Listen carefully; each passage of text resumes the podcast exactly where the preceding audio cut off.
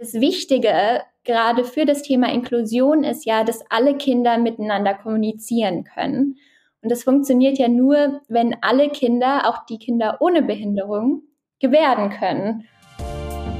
Hallo und herzlich willkommen zu Driving Change, dem Diversity Podcast. Ich bin Vicky Wagner, Gründerin und CEO von Beyond Gender Agenda und spreche mit meinen GästInnen darüber, was wir gemeinsam tun können, um die Themen Diversität, Chancengerechtigkeit und Inklusion auf die Agenda der deutschen Wirtschaft zu setzen. Meine heutige Gesprächspartnerin ist Maria. Sie ist Gründerin von Talking Hands. Sie erstellt Daumenkinos, mit denen Kinder spielerisch und interaktiv Gebärden lernen. Ihre Mission ist es, die Kommunikation zwischen allen Kindern zu fördern und Sprachbarrieren spielerisch zu überwinden. Schön, dass du da bist. Hallo. Ja, danke für die Einladung. Sehr, sehr gerne. Magst du dich mal mit deinen eigenen Worten vorstellen und uns vor allen Dingen so ein bisschen Einblick geben, wer du eigentlich bist? Und heute fehlt ja auch ein zweiter Teil von dir, wenn man das so sagen darf. Vielleicht erzählst du uns mal was dazu. Ja, sehr gerne. Also ich bin Maria, ich bin 27 Jahre alt und habe zusammen mit Laura, meiner Mitgründerin, Kommunikationsdesign studiert. Also wir kennen uns auch aus dem Studium. Und im Studium ist auch Talking Hands entstanden. Das war nämlich damals Lauras Abschlussarbeit. Da war gar nicht so sehr eine Gründung in Aussicht oder quasi der Gedanke, dass das mal ein Unternehmen werden sollte, sondern es war erstmal ein, genau, ein Uni-Projekt, was ausprobiert wurde und super geklappt hat. Ja, und so haben Laura und ich uns dann ähm, nach tollem Feedback äh, von Kitas äh, dazu entschlossen, ein Unternehmen zu gründen und äh, haben das auch gemacht im Jahr 2020. Also sind eine absolute Corona-Gründung. Ja, und haben, machen einfach so ein bisschen Learning by Doing, würde ich sagen, ähm, weil wir auch beide keine BWLer sind, wie sonst die klassischen Gründer und Gründerinnen immer. Ähm, aber bis jetzt äh, funktioniert alles einigermaßen gut, würde ich sagen. Na, das hört sich doch gut an. Aber das wollen wir natürlich ein bisschen besser verstehen. Woher kam denn die Idee zu Talking Hands und warum wart ihr der Meinung, dass das ein wichtiges Thema ist? Die Schwester von Laura, Jami heißt sie, die hat Down-Syndrom und Kinder mit Down-Syndrom lernen viel später sprechen als andere Kinder. Und deswegen ist die Kommunikation zwischen Eltern, zwischen Geschwistern, aber dann auch in der Kita erstmal sehr schwierig, weil man eben, man kann sich eben nicht verbal verständigen. Und deswegen sind da Gebärden so wichtig. Aber das Lernmaterial, was es so gibt oder gab damals, ist, ist halt alles so sehr medizinisch, klinisch und regt jetzt nicht unbedingt dazu an, dass man freiwillig Gebärden lernt. Und das Wichtige gerade für das Thema Inklusion ist ja, dass alle Kinder miteinander kommunizieren können. Und das funktioniert ja nur, wenn alle Kinder, auch die Kinder ohne Behinderung, gebärden können. Und da war ähm, genau der Gedanke dahinter, wie schafft man ein Medium, das allen Kindern Spaß macht und allen Kindern spielerisch Gebärden beibringt. Und so ist dann genau das Daumenkino für Gebärden entstanden. Du hast jetzt gerade gesagt, was das Medium ist. Beschreib doch mal so ein bisschen, äh, weil wir jetzt, jetzt nicht sehen können, wenn du es vorführen würdest, beschreib doch mal so ein bisschen, wie das funktioniert. Also bekommen dann alle Kinder dieses Daumenkino und was zeigt dieses Daumenkino? Also es ist nicht nur ein Daumenkino, sondern es sind momentan so um die 120 Daumenkinos, die den Grundwortschatz für Kinder abbilden. Also es gibt dann ein Daumenkino für Mama, eins für Papa, Toilette, Essen, Trinken, Spielen, alles, was Kinder so in ihrem Alltag brauchen an Begriffen. Und das Tolle am Daumenkino ist ja, dass man so oft man will mit dem eigenen Daumen eine Bewegung zeigen kann. Und um eine Gebärde richtig zu verstehen und zu verinnerlichen, muss man ja auch die Bewegung sehen. Und das war immer so ein bisschen das Problem bei anderen Lehrmaterialien, dass die eben mit Strichmännchen und Pfeilen arbeiten. So ein bisschen auch wie wenn man im Flugzeug sitzt und sich da den Rettungsplan anschaut. So sieht halt auch das alte Gebärdenlernmaterial aus. Und man versteht es dann auch nicht immer und weiß jetzt nicht, soll die Hand jetzt nach oben oder unten oder links oder rechts, welcher Finger bewegt sich. Das war nicht so ersichtlich aus ähm, quasi Material, was nur mit Pfeilen arbeitet. Und deswegen ist das Daumenkino absolut perfekt, um Gebärden zu zeigen. Und es macht mhm. eben Spaß. Also der Hauptfaktor ist ja wirklich, dass Daumenkinos schon immer Kinder fasziniert haben. Also ich weiß auch noch selber, wenn man so als Kind im Filmmuseum war und dann beigebracht kriegt, wie so ein Film funktioniert mit den ganzen verschiedenen Bildern, die schnell hintereinander abgespult werden. Es ist ja erstmal irgendwie Magie und die Magie ähm, zeigen wir dann im Daumenkino und deswegen funktioniert das Lernen so gut, weil es eben Spaß macht. Cool. Und wie wurde das von den Kindern angenommen? Also ich denke, es waren wahrscheinlich erstmal das Umfeld von Jami, äh, was sozusagen die ersten Testpersonen war. Wie, wie war das? Wie wurde das angenommen? Wie hat das funktioniert? Also genau, um erstmal auszuprobieren, ob Kinder das Medium Daumenkino so toll finden wie wir, haben wir das ausprobiert in der integrativen Kita hier bei uns in Frankfurt und haben einer Kita-Gruppe einfach mal ein Set mit den 100 Daumenkinos hingestellt und geschaut, was passiert. Und man konnte gar nicht erst so richtig erklären, was das Ganze hier soll, weil die Kinder sich schon auf das Set gestürzt haben und dann angefangen haben, damit zu spielen. Irgendwann hatten sie dann raus, oh, wenn ich das blätter, dann bewegt sich was und haben sich gegenseitig gezeigt und waren dann Feuer und Flamme und haben sofort angefangen, die dargestellten Bewegungen auch selber nachzumachen.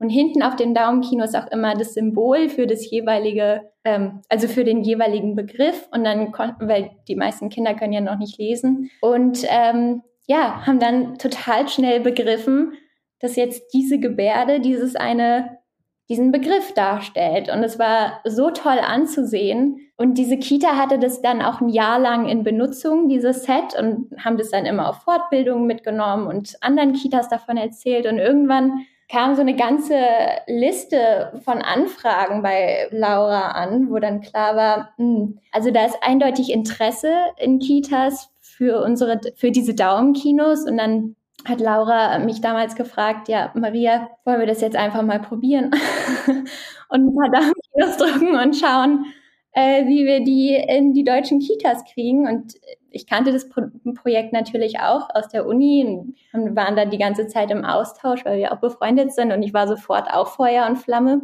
Ja, und dann haben wir, haben wir gegründet. Wollte ich sagen, also war im Prinzip eigentlich die Nachfrage, die so ganz natürlich da war, der Auslöser, warum wir dann gesagt haben, komm, da müssen wir jetzt tatsächlich gründen und da müssen wir irgendwie auch ein Geschäftsmodell draus machen. Ja, ja, genau. Super. Und dann ging es ja einen Schritt weiter, ein sehr öffentlichkeitswirksamer Schritt. Ihr wart in der Höhle der Löwen. Wie war denn das so für euch?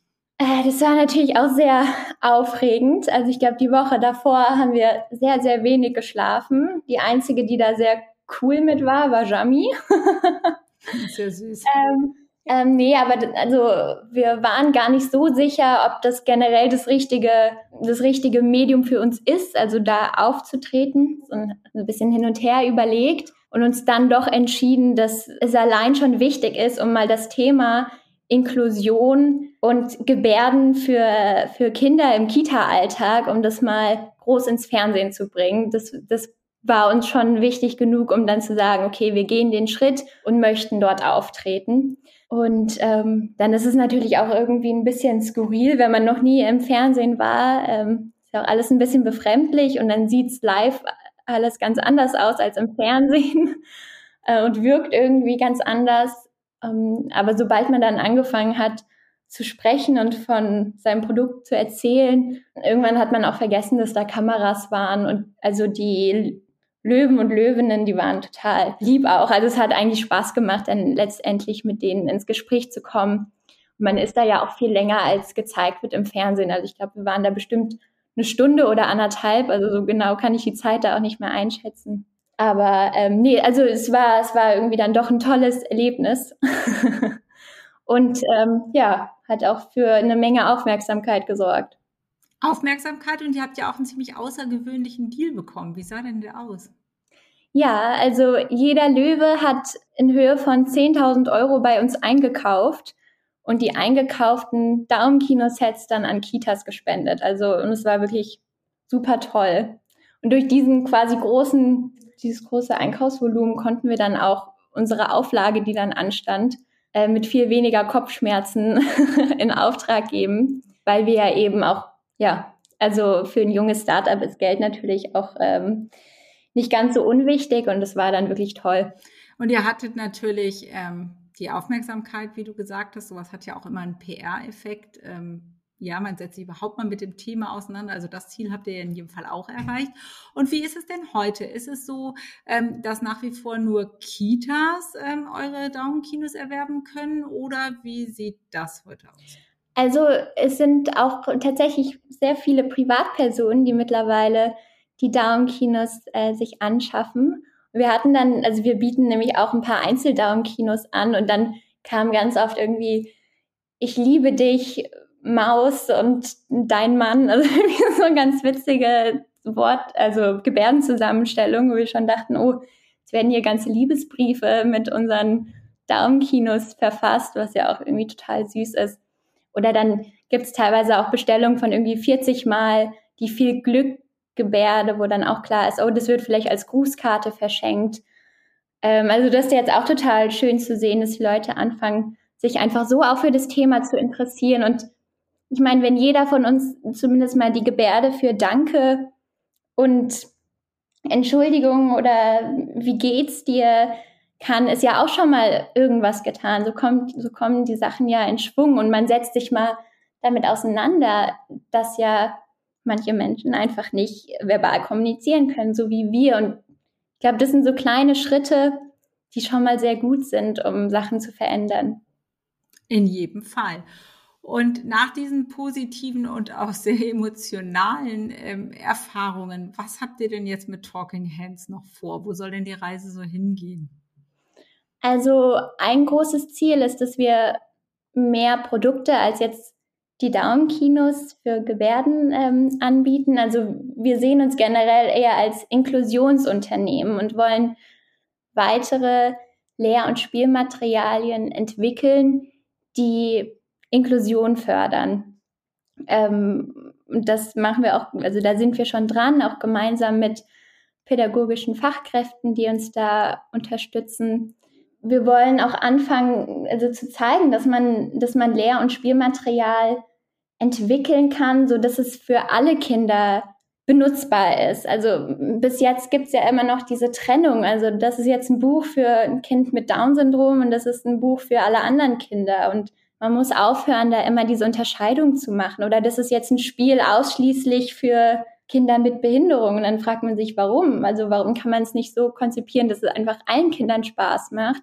und äh, jeder stolz ist, jetzt mit so einem Spielzeug zu spielen, weil es schön aussieht und Spaß macht. Das ist so unsere Mentalität dahinter. Und ja, und generell der große Traum ist natürlich, dass man nicht nur in Deutschland aktiv ist, sondern Talking Hands irgendwann überall auf der Welt Inklusion für Kinder unterstützen kann.